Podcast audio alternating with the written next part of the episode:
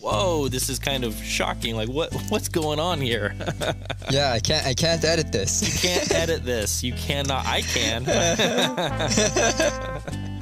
so, right. well, th- thank you so much for for you know joining us today. Um, I'm really excited to be able to uh, sit down and, and talk with you, Jay. Uh, Sean from mm-hmm. Zero Fidelity um, is the one that pointed you guys out first, and it was the it was uh, the recent Klipsch RP 600 review that you did, and yep. he's like, "Hey, th- these guys are really onto something. They're doing a great job." So, mm-hmm. um, super excited to you know to have you on the show. Thank you for taking the time to do it. It mean it means a lot to me. Yeah, th- thanks so much. Um, yeah, Sean's a great guy. I only just talked to him through emails, but yeah. Awesome.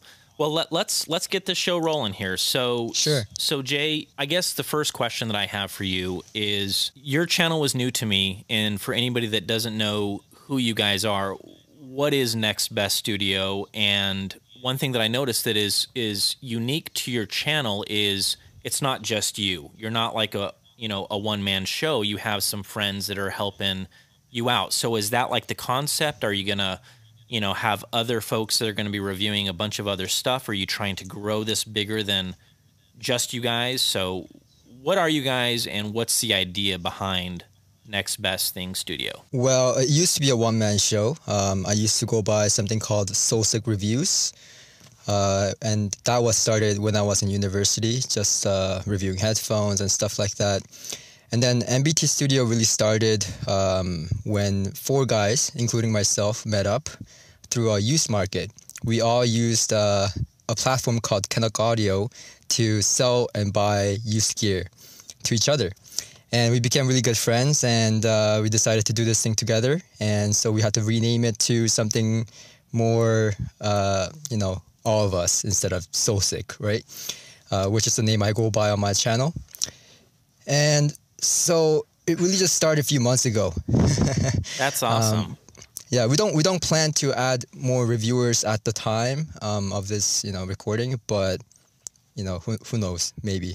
That's awesome, man. So you guys you guys started as friends, and then that's interesting that everybody kind of had at least the same desire to do this. That's pretty fascinating. That hey, let's let's all jump in front of cameras and start reviewing hi-fi gear. That's really cool to hear that. Yeah, and we all have very unique personalities. Um, the guys are great. Yeah. Don't get me wrong, but we all have really unique personalities, and uh, we're all really passionate in different ways. Oh, that's awesome. Uh, for example, uh, we have Nick and Tusion who does the videos. Um, the, our main video guys. And Tujin is a really like a home theater guy. He really likes home theaters, and he's gonna bring that to the channel real soon. Awesome. And Avi is our PR guy who does the logis- uh, logistical side of things. He does the emails and um, uh, written reviews.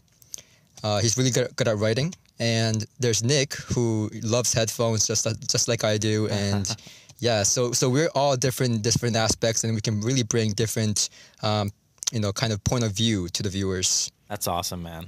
Very cool. Was there was there a singular event in your life where you know like this moment happens and then you know without a doubt like oh crap i'm an audiophile like was there a moment in your life where that happened and if so when was that uh, I, I wouldn't really say there was a singular event or moment in my life uh, because audiophile means to me, right, someone who loves music, and I always loved music. Um, but if you're talking about talking about the differences between headphones and speakers, mm. um, I really, you know, uh, saw myself as an audiophile when my my girlfriend got me the Sennheiser HD 598s for Christmas. Nice. Um, it was the craziest thing, and that's a lot of money considering that we were still in university. I yeah. think second year. Um, and we were all broke a university child, right? So I thought I was going insane because the headphone was an open back headphone and I could hear a sound stage that I never heard before. Right, right. Oh, that's awesome, mm-hmm. man. Wow. Um, are you guys? I'm I'm kind of going off off off road here, but are you guys still together? Are you still with her?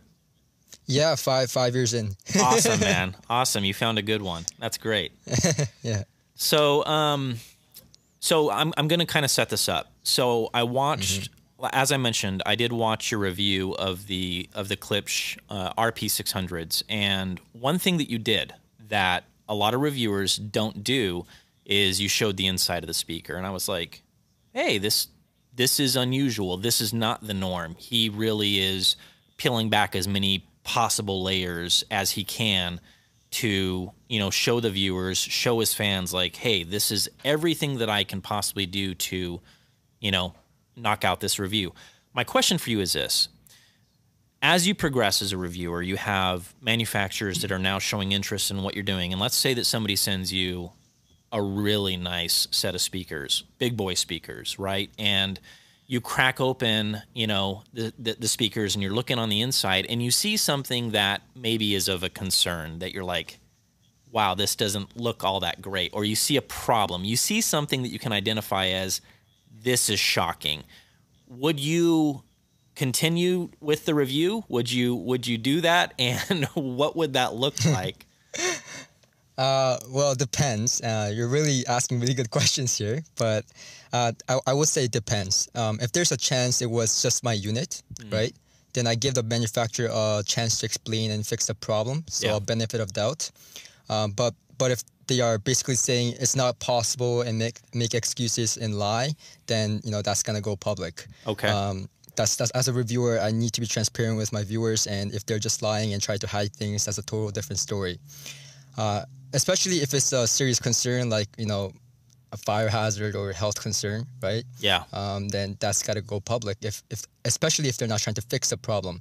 As long as they're trying to fix the problem, I will just send the unit back and let them fix the problem. And yeah, so simple as that. That's awesome, man. Good for you.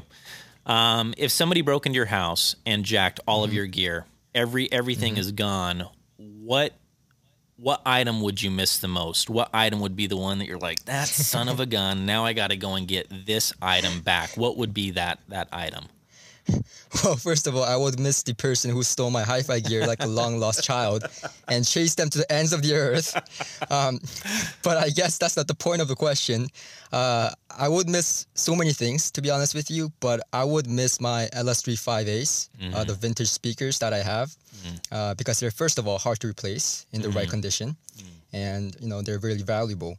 Um, I wouldn't miss anything that can be bought in the uh, in the market right now okay. because I would just put out a second mortgage and buy it again. There you go. Okay, cool. That's fair.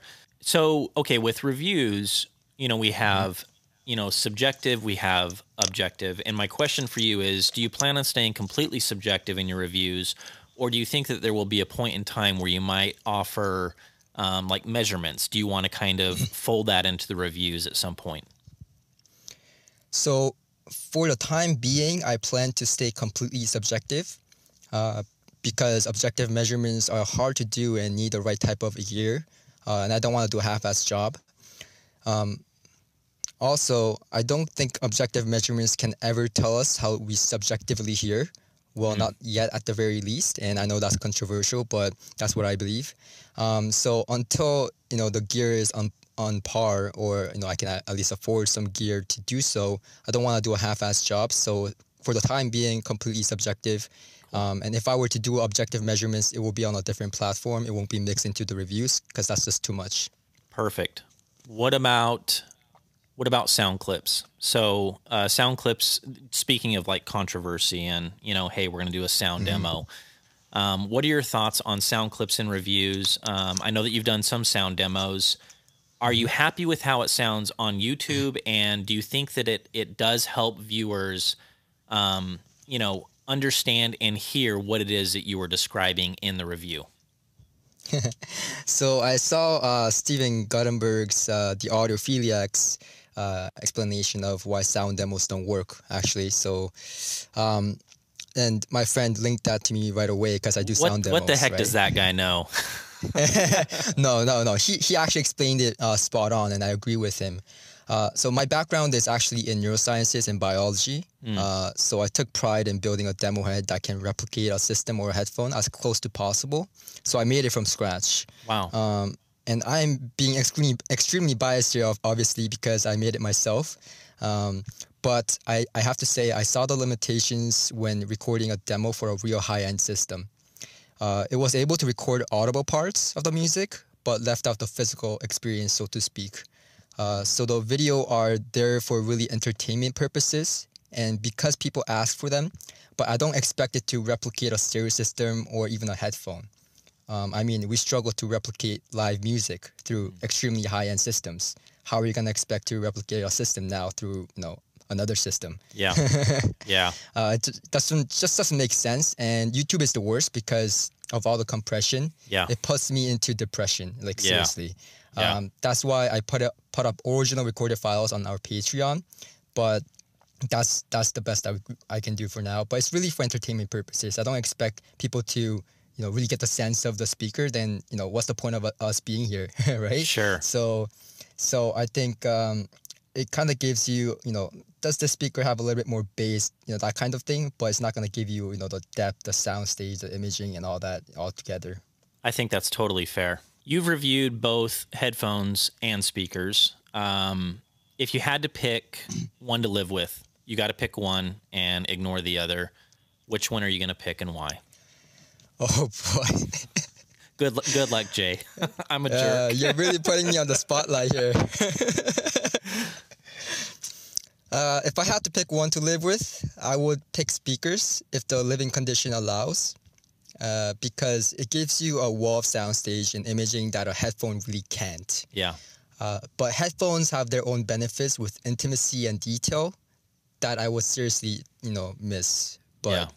speakers will be my choice. Awesome, man. I agree with you. Um, okay, so as you know, uh, the comments section on YouTube can be can be either like the most encouraging thing in the in the whole world. You're like, yes, somebody got it. Somebody appreciates all the hard work that I'm doing, and then it can be a real downer. So, what what comments piss you off the most after you've published a review? You put all this hard work and effort into it. What drives you crazy? Well, man, I have a story for you.